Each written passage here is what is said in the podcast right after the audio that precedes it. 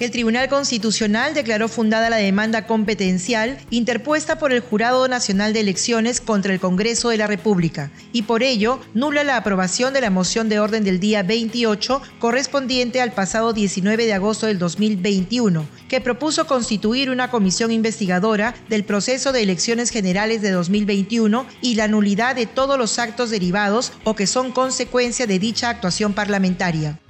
Conforme al inciso 3 del artículo 202 de la Constitución, concordado con el artículo 108 del nuevo Código Procesal Constitucional, corresponde al Tribunal Constitucional conocer los conflictos que se susciten sobre las competencias o atribuciones asignadas directamente por la Constitución o las leyes orgánicas que delimiten los ámbitos propios de los poderes del Estado, los órganos constitucionales, los gobiernos regionales o municipales.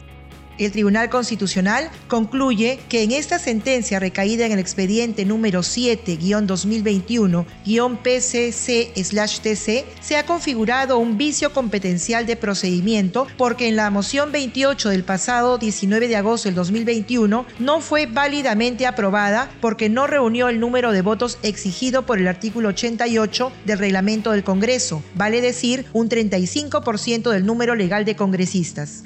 Asimismo, la sentencia asume que el Congreso de la República puede iniciar investigaciones sobre cualquier asunto de interés público, conforme al artículo 97 de la Constitución y el reglamento del Congreso. En consecuencia, ello no menoscaba las competencias del Jurado Nacional de Elecciones establecidas por la Constitución y su ley orgánica. La sentencia, que tuvo como ponente al magistrado César Ochoa Cardich, cuenta con los fundamentos de voto de la magistrada Luz Pacheco Serga y del magistrado Helder Domínguez Aro.